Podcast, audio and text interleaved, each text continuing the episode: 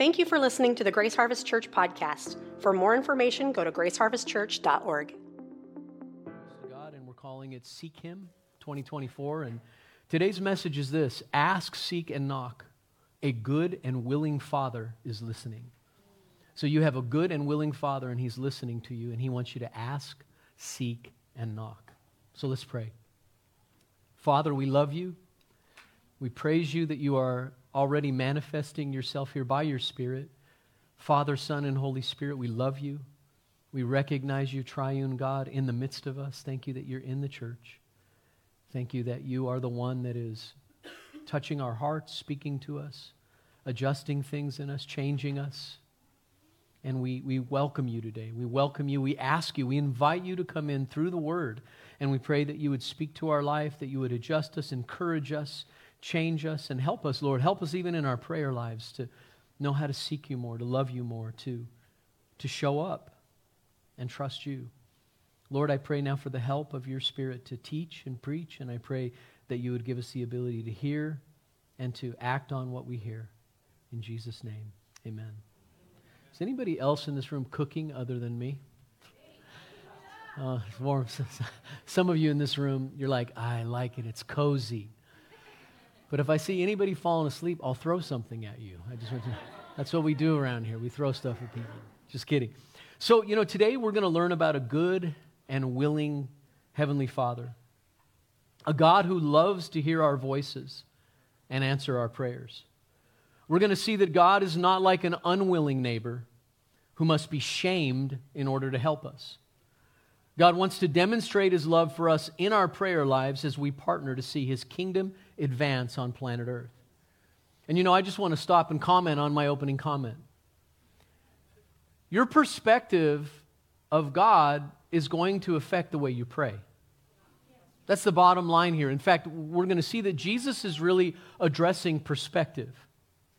If you have this idea in your mind that God is paying attention to important people and you're not important, or that you're not praying in the right code, you don't have the right language, you haven't mixed together the perfect concoction of words in order to get His attention, or if you have this idea that prayer is only for the elite, the super spiritual, the people who got it figured out, who got the language down, right? Or if you think that God's mad at you, and He's always mad at you, and He's disappointed all the time, and your life is just blowing it all the time, and He's just disappointed, then what's going to happen is when you go to pray, you're going to be under condemnation, your heart's going to condemn you, you're going to say, I don't have the right words, I'm not good at this, and before you ever get in the game, you're going to check out of the game.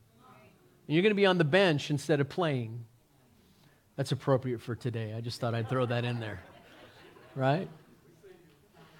And so what I want to do today is share a parable with you and also just some teaching that Jesus gave us on prayer. And I want to show you, according to Jesus, that God is not only good, but He's willing, and He loves you, and He loves your voice. And He's not looking for a performance. He's just looking for you to show up and talk to Him like a son or a daughter would talk to their daddy. Amen?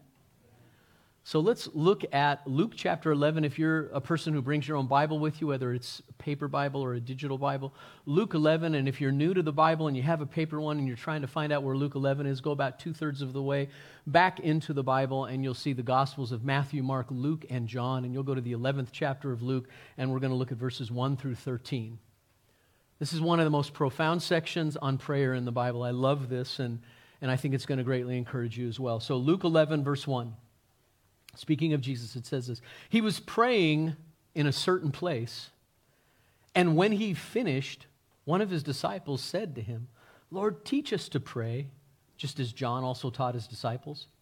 He said to them, whenever you pray, say, Father, your name be honored as holy. Your kingdom come. Give us each day our daily bread, and forgive us our sins, for we ourselves also forgive everyone in debt to us. And do not bring us into temptation. He also said to them, suppose one of you has a friend, and goes to him at midnight and says to him, "Friend, lend me three loaves of bread, because a friend of mine on a journey has come to me and I don't have anything to offer him." Then he will answer from inside and say, "Don't bother me. The door is already locked and my children and I have gone to bed. I can't get up to give you anything." I tell you, even though he won't get up and give him anything because he is his friend, yet because of his friend's shameless boldness, he will get up and give him as much as he needs. So I say to you, ask and it will be given to you, seek and you will find, knock and the door will be opened to you. For everyone who asks receives, and the one who seeks finds, and the one who knocks, the door will be opened. And to the one who knocks, the door will be opened. What father among you, if his son asks for a fish, will give him a snake instead of a fish? Or if he asks for an egg, will give him a scorpion? If you then, who are evil, know how to give good gifts to your children, how much more will your, will the Heavenly Father give the Holy Spirit to those who ask Him? Can you say amen to the reading of the Word? Isn't, isn't the Bible powerful? Gosh. And Jesus, man, He's my hero. So I, I want to break this down and, and have you take note of several things with me. The first thing I want you to notice is hunger. Hunger. The disciples were hungry. They observed Jesus praying, and it made them hunger. It says in verse one, he was praying in a certain place, and when he'd finished, one of his disciples said to him, "Lord, teach us to pray." You see, they'd been with Jesus now for probably a couple of years. They'd watched him get up many, many days while it was still dark and leave. And he would go to a desert place. He would go to a hill. He would go to a mountain. And he would spend long periods of time in prayer and come back. And then sometimes he would say, "Hey guys, come with me." And he would take them with him, and they would observe him praying. And you can imagine, as they watched Jesus pray, something was happening. They began to recognize that this man prays differently. He doesn't just pray our Hebrew prayers. He doesn't just go through them by rote and ritual. He is connecting with his Father. They, they recognized when he prayed that he He, he, was, he was different. He talked to God like God was knowable, like God was a person. He called God Abba, Father. And so they're observing this and they're, they're recognizing. See, Jews wouldn't have called God Abba when they prayed. They wouldn't have prayed to Him as Father. They wouldn't even say His name. They feared saying His name. Yahweh, Javeh, what, however you properly pronounce it at that time. They struggled with even saying His name. Okay, so they're, they're approaching this God, and the only thing they knew to do was to go through the ritual prayers of Israel at the time. And these guys had been raised up their whole life in prayer, in Scripture. They had gone to synagogue. They'd listened to the rabbis teach and watched the rabbis stand in front and pray. They'd watched the Pharisees and the Sadducees. You know why the Sadducees are called Sadducees? Because they don't believe in the resurrection or angels, so they're sad, you see. Anyway, that's terrible. That's a dad joke if I ever heard one. But they had observed these different people pray, and suddenly they're watching Jesus pray. And he's talking to God like God is his Father. And like there's an actual relationship there. Right? And so they began to hunger. And the second thing is, is they were humble. The disciples weren't too proud to get help. "Lord, teach us to pray, just as John also taught his disciples." Teach us to pray. See, they were humble. They recognized their need. And in Scripture, we see over and over, humility is a key to an effective and intimate prayer life. If you want to get close to God, be humble. And, and here's the thing, isn't it funny that most of us in this room probably wouldn't think to actually ask somebody to teach us how to pray? We'd be too embarrassed. We'd feel like, I'm a Christian, I should already know how to do this. And so what happens is most of us secretly, we're frustrated in our prayer life. Not all of us, but, but some of us, I'll just say some of us, some of us are frustrated in our prayer lives because we've never been quite humble enough to go to somebody who's walked longer, been down the road further, and knows how to pray and say, hey, could you show me how to pray? Can I hang out with you a little bit when you pray? Don't just teach me. We'll get in the Bible. Let's look at what the Scripture says, yes. But let's go beyond just being taught. I want it to be caught. I want to get up next to you. I want to rub shoulders with you. I want to observe you, and I want to do it with you. I want to learn how to pray. And, and they had watched somebody pray who really knew how to pray. I mean, they'd watched him heal the sick and raise dead people. They saw him talk to God like, Father, one time he prays, he says, Father, I pray not for my sake, but for those who are here, that they may know that I'm your son, right? They may know we have this connection, and then God breaks out. Right? So they had observed this. They knew that he walked with Jesus, and they weren't too proud to, to ask. And I just want to tell you, if you struggle in your prayer life, there's nothing shameful about that. Most of us have never had a mentor. We've never had somebody disciple us. We've never had somebody say, come along with me while we pray. And it's okay to ask.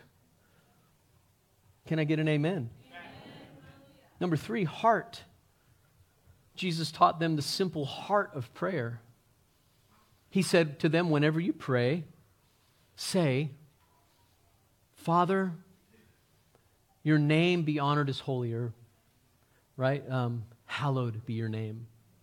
Your name be honored as holy. Your kingdom come. Give us each day our daily bread. Forgive us our sins, for we ourselves also forgive everyone in debt to us, and do not bring us into temptation. How many of you recognize this prayer? Amen. This is an amended, shorter version of the Lord's Prayer in Matthew chapter six. And in this particular case, there are a couple of elements left out, but I want you to see that this prayer captures, the Lord's Prayer captures the heart of a son or daughter who prays to their father. It covers the important elements of life. It's the perfect framework. It's the skeleton that you put your own flesh on when you pray. So what, what is he saying here? He's, th- th- this prayer, think about it. This prayer is at the center of two thousand years of people who follow Jesus. It's an abbreviated version, as I said, of the Lord's Prayer. It captures the essence of Jesus' own relationship with his Father in prayer. God is Abba, Father, and he cares. Think about the elements that he cares about our needs. Give us this day our daily bread. He wants to bring his rule on earth, your kingdom come, your will be done. And he wants to forgive our sins, forgive us as we forgive, and keep us on track and lead us not into temptation and the rest of it, but deliver, rescue, save us from evil and the evil one. So what, what is what is this doing? It's capturing the essence of what all of us want for our life. We want a relationship with God as a father. We want to see his rule and reign flood over the earth. We want to see his will done in people's lives, in our own lives, in our family, our marriages, right? We want us, we want our daily needs met. Give us what we need today, spirit, soul, and body. You're the bread of life. I want to feast on you. I want to feast on your word. Man does not live by bread alone, but by every word that proceeds from the mouth of God. We want to be a people that are feasting on God spiritually, but also we have physical needs. We we have bills to pay, right? We have children to care for. And, and he's showing us here, this is the heart of prayer. It's just very real. And keep us from evil and deliver us and rescue us and, and help us not to be tempted and, and, we for, and forgive us as we forgive. All of these things are so elemental to what it means to be human. And he's saying that's the kind of walk you have with God. Yeah. Just talk with God real. Bring your stuff to him. Have a, a conversational relationship with him. My, is this talking to anybody? And the next thing I want you to see is that then Jesus goes into the main part of this story, and he contrasts an unwilling friend to his father. And it's really important we understand this is a contrast, that Jesus is not saying, Father God is like the unwilling friend. It's just the opposite. You see, there was a method in Hebrew teaching, parallelism, and a method of contrast. We see this all through the book of Proverbs. We see, we see the fool and the wise person. We see the virtuous woman, and what else do we see? The harlot and the foolish woman. we see all these different contrasts, and this was a normal Hebraic method of teaching. So now Jesus is coming before his disciples. They're asking him how to pray, and he's saying, I want to show you a contrast. I want to show you an unwilling friend, and what I want you to see out of this is this is not how God is. But you still keep going. You don't give up. You don't quit. And, and just to define a term, just so we're all on the same page, contrast. I want you to think about that word. It means the state of being strikingly different from something else in juxtaposition, to put against, or close association. It's the action of calling attention to notable differences, a thing or a person having qualities noticeably different from another. So a contrast is Jesus is saying, Father is noticeably different than this unwilling friend. And I want you to see this so that when you pray, you pray with a motive knowing that God loves you. And then one of the other things you see here is a right motive if you're going to pray boldly is to serve others. So what's the need? What's the need here? This friend that comes to his friend in the middle of the night has had someone come to his home. And in that culture, in Hebrew culture, hospitality was huge. Like you could not turn away a neighbor who came knocking on your door. In fact, if you had set aside some provision for your family and a neighbor knocked on your door, you gave them the provision for your family if that's all you had. That's how important hospitality was. And so so that he would not be shamed, he had to take care, but he didn't have anything. So he goes to his neighbor and he's knocking on the door and it's midnight. And this neighbor's in the house with all of his family, and I'll get to that in a minute. And he's knocking and he's knocking. Right? And and what's the motive? The motive is I want to serve my, my, my guest. I want to take care of another. And I want to tell you something. If you want to get close to the heart of God, you start praying for people with needs. You start praying for people that you know are suffering. You stand in the gap for them and you ask God to give them bread. Give them what they need, Lord. That moves the heart of God. It pleases him.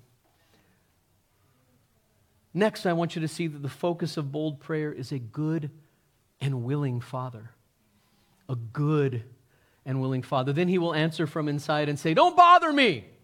Notice this. Don't bother me. The door is already locked, and my children and I have gone to bed. I can't get up and give you anything. That sounds just like Jesus. Sounds just like God, doesn't it? Isn't that just what the Father is like? No, that's exactly the point. The point of Jesus is to contrast this neighbor to the nature and character of a good and willing father. See, all the family would have been asleep on mats in the same room. A, an average Jewish family at that time was pretty poor. They didn't have multiple rooms. Everybody didn't get their own bedroom. That was a foreign concept. They would have all been sleeping in a common room. Mats laid out, maybe a raised bed in a couple of places. And everybody's asleep. It's midnight. Kids have been down for a while. There's snoring going on in that room. And all of a sudden, bam, bam, bam, bam, bam. I need, I need, I need.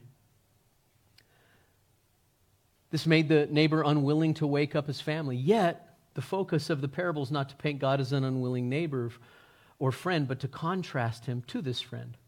God's nature is generous and willing. God would never say, do not bother me. The door is now shut. I can't give you anything. Rather, God would say, I love to hear you. Come on in. The door is open. I have what you need. That's God's character. Which takes me to the next point, and that is the attitude of bold prayer is shameless boldness. Now, some of us are going to get uncomfortable with this point. Shameless boldness. Verse eight, I tell you, even though he won't get up and give him anything because he's his friend, yet because of his friend's shameless boldness, he will get up and give him as much as he needs. That word shameless, those two words, shameless boldness, in some translations is importunity, which is a foreign word in our time, but or impudence. And impudence would indicate that the friend is shamelessly and boldly awakening his neighbor, and the neighbor will give him what he needs. On this interpretation, Jesus' point is that even if a human being will respond to his neighbor in that way, Christians can go boldly before God with any need they face, for God is more gracious and caring than any human neighbor. And let me just tell you something. God loves your bold prayers. Even your bold prayers that remind him of who he is. This is a common thing you see in Scripture, actually. You see it with Moses. Go read the Exodus account especially chapter thirty-two, thirty-three, thirty-four, you see this interaction between God and his people.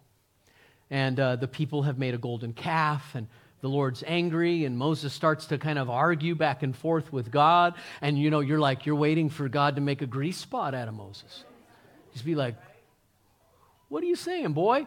Whack! And it's over. But you don't. You see God rejoicing that his son is interacting with him this way. That they're having this con- and, and many times you see Moses reminds God, hey, God, are you going to let your people go out in the wilderness and die? Or you know what's going to happen then, God? You're going to get a bad reputation because all the nations around are going to say, God couldn't even take care of his own people. He just let them out in the wilderness so that they would die. So he talked to God. And many people in the Bible talk to God boldly. Now, I'm not saying, you know, you be disrespectful. I'm not saying that you remind God of things that are not his nature. But if God's promised to care, we can tell him, you're a provider. You said you would care for me. The scripture says it right here. You can take out the Bible and use it with God. That's not manipulation. He loves that kind of relationship. If you've ever seen the movie, I think I brought it up recently, Fiddler on the Roof. Tevye, the main character, just has this really funny conversational relationship with God. And he's walking, talking to God all the time. Oh, Lord, did you have to bless me with poverty? You know? And five daughters. And in that culture, he's like, you know, I don't have a son.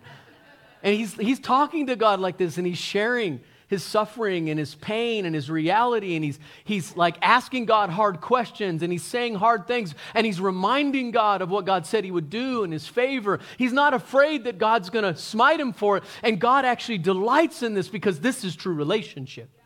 See, true relationship isn't, you know as well as I do, who wants to be in a relationship where you have to walk on eggshells and dance around things all the time? Again, I'm not talking about being disrespectful. Yo, big guy, Jesus is my homeboy. I'm not talking about that. I'm talking about being real with God about life, reminding him of what he's said and what he's done, right? Reminding him of his nature, his character. He loves it when we begin to remind him of who he is. You're a healer. You're kind. You're good. You've done this for your people for thousands of years. I've had prayer meetings with God like that, reminding him of things that he showed me, that he said to me. Lord, you said, back when I was a young Christian, this is what happened. You gave me this text of scripture. Lord, come on, where are you? Are you going to do this? This is what you promised you would do. And some of you be like, ooh, I'd never talk to God like that. It's the way people all through the Bible talk to God. And this is shameless boldness. More than one hundred fifty years ago, one of the greatest prayer warriors in church history, a man named George Mueller, many called him the Prince of Intercessors. He started up orphanages all over Europe and England, and he brought children in, and he never one time asked for financial help. And here's why he didn't, is he felt like right at the beginning when he was going to do this, that God ministered to his heart that he was to pray and not say anything, and he was to pray, and God would speak to people. And it was a conviction. He felt like he needed to be an example in a generation where a lot of people were always asking.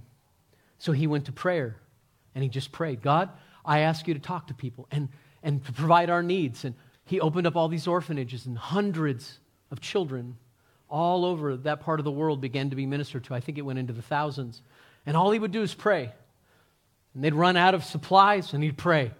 And like a vehicle would break down out in front, you know, with a broken wheel, and it would have milk and bread, and so it wouldn't spoil. They'd bring it to the door, knock on the door, and he'd open the door. And they'd say, well, we broke down outside your house. Do you guys need some of this? And it would be literally that morning he prayed, God, we don't have anything.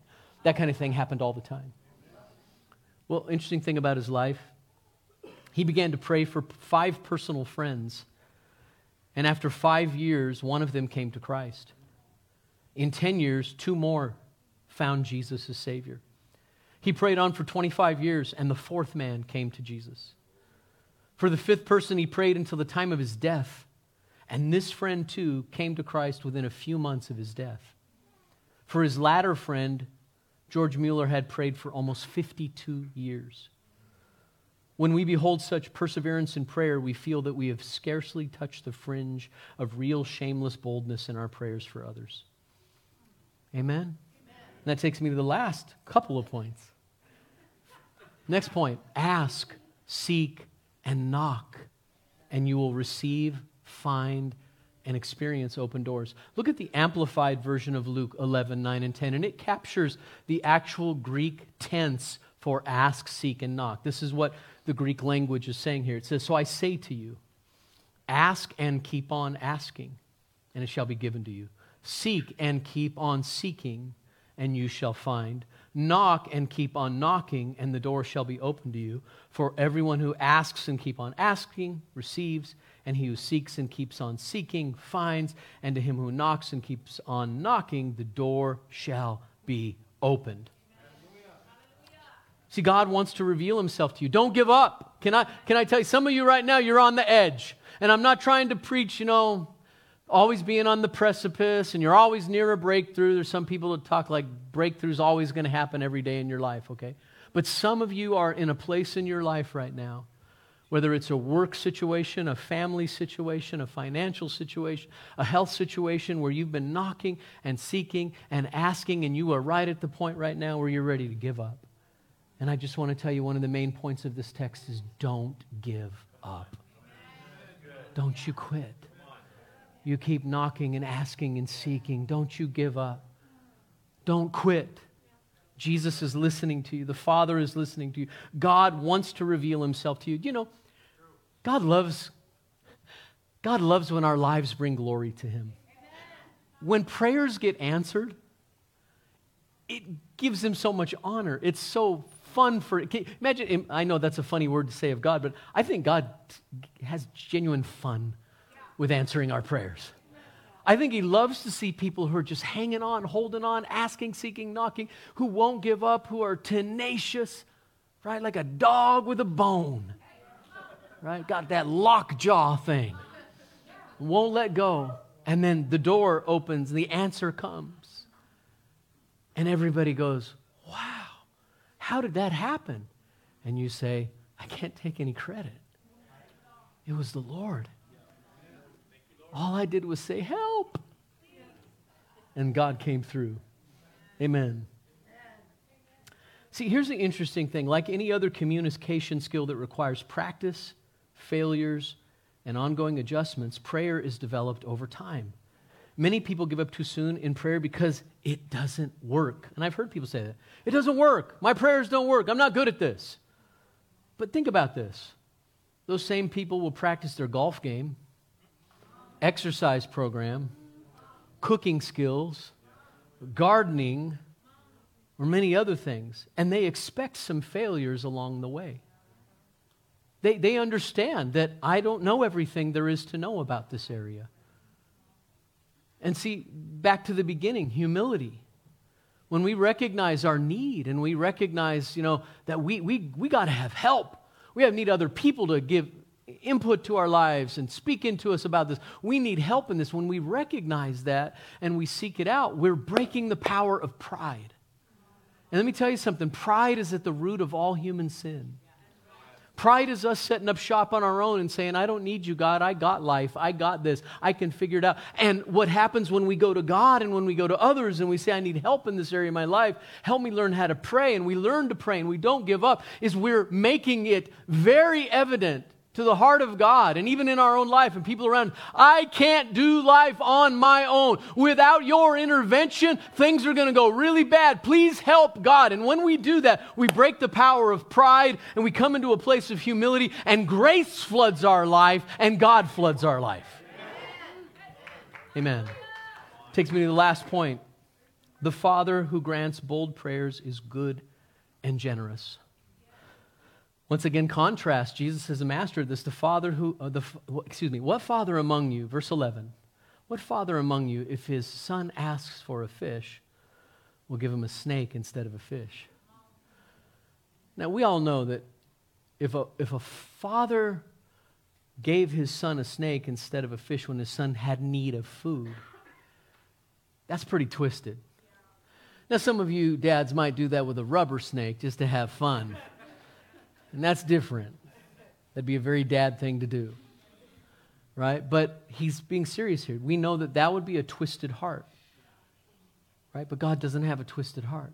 He's not going to give a snake. He's not going to give Or if he asks for an egg, we'll give him a scorpion. If you then, who are evil, know how to give good gifts to your children, how much more, how much more, much more, much more will your will the Heavenly Father give the Holy Spirit to those who ask? Quickly, God is a Father who gives much more than any earthly father ever could or would. Right? Think about it. God causes it to rain on the just and the unjust alike. God gets a lot of bad press these days. You notice that? God ain't cool. People find fault with God all the time. And I understand human suffering is rough. All of us in life are going to suffer. We're going to experience loss. We're going to experience death and pain. We're going to go through seasons of deprivation. We're all going to experience that. Some people will tell you that you can walk in a place of faith where none of that stuff ever happens, and that is a complete lie, completely counter to the gospel, because you are living in a world that is at war with many of the things that Jesus taught. And so that those two worlds are going to clash, and sometimes in that clash there's going to be pain and suffering and sorrow and loss.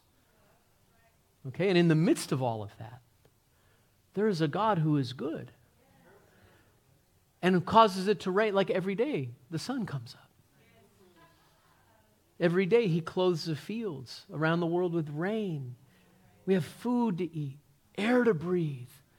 We have beauty. We have vistas. We have oceans to look at. We every day, we, as we walk around and go about our lives, some of us, we might not like our job much, but you're eating because of it. Right? And so we see all through, even people that don't love God, don't know God, don't want anything to do with God, God is kind to them. He's just pouring out on everyone's lives. Right? He's just so good. And then he says, he will give, how much more will the Heavenly Father give the Holy Spirit to those who ask him? Why did he end with that? It almost seems off. Why did he end with that? Well, he ended with that because if he gives you the Holy Spirit, everything else in life that you need is in him. Everything you will ever need is in God. We sang a song earlier where we were saying, you know, um, one thing. Well, how, how, how do the, can we can we throw up that that chorus? We are fixed on this one thing. Is that it? Um, to know. Okay, so it's going to come up here in a minute. We are fixed on this one thing. To know your goodness and see your glory. Um, we're transformed by this one thing, no, to know your presence, to see your beauty. Uh, let's keep scrolling through here. We're going to, this is all, it's the last one. The last, no, this is the one I, I wanted, I think. I think maybe it was, well, anyway, here's the point. Sorry. We're having a nice little interaction here, aren't we? Okay. You're like, okay, okay, what's the point? What's the point? Sometimes we'll sing songs about Jesus being everything, and we don't need anything else. Yeah, it was the other one, right? We, we take the world. Thank you, Brandy. Take the world. All I want is Jesus. And sometimes I know, I know how we are as humans. I know some of us are out there, and intellectually we're going, wait a minute. I need food. I need clothing. I need relationships. Really? I mean, I mean, do I only need Jesus? Here's the thing we forget. If you get him, you get the universe. And everything you'll ever need is attached to him. So if all you get is Jesus, you get everything thrown in with it. C S Lewis said this profound. He said, if you focus your attention on the earth and what's in the earth, if that becomes your fixation, where you put your affections, your attention, and your energy, and you spend your whole life focusing on earthly things, at the end of life, you'll not only not get what you focused on, but you'll not get heaven in eternity. But if you focus on what is eternal and heavenly, and you fix your gaze and your attention and your affections on him and there, you'll get the earth thrown in with it. It's this principle. If you seek to save your life, you lose it. If you lose your life for my sake and the gospel, you find it. Right? And so he's enough. And if he'll give us his Holy Spirit, if he'll pour out upon our lives abundantly his Holy Spirit, he'll also give us everything else we need. And in, in the Spirit is the kingdom. And in the Spirit are all God's gifts. And in the Spirit is God's provision. And by the Holy Spirit, we see our need for Jesus and the gospel and the cross and his death, burial, and resurrection and our necessity for salvation. All of those things come by an abundant outpouring of the Holy Spirit. So when we get the Holy Spirit, we get everything else attached to him. Amen? Amen. Kenneth Bailey wrote this, and this is where I finish. God's attitude toward his children is the opposite of the attitude of the friend toward his knocking neighbor. God will not grant ans- will not grant answers to prayer to avoid shame, as this man did. He will grant them unselfishly and lovingly. Jesus' point was that if shame was effective with such a friend, how much more eagerly shall the Heavenly Father respond when his children make requests of him? God is more than a friend of disciples. He is their Father. Amen. Will you stand with me?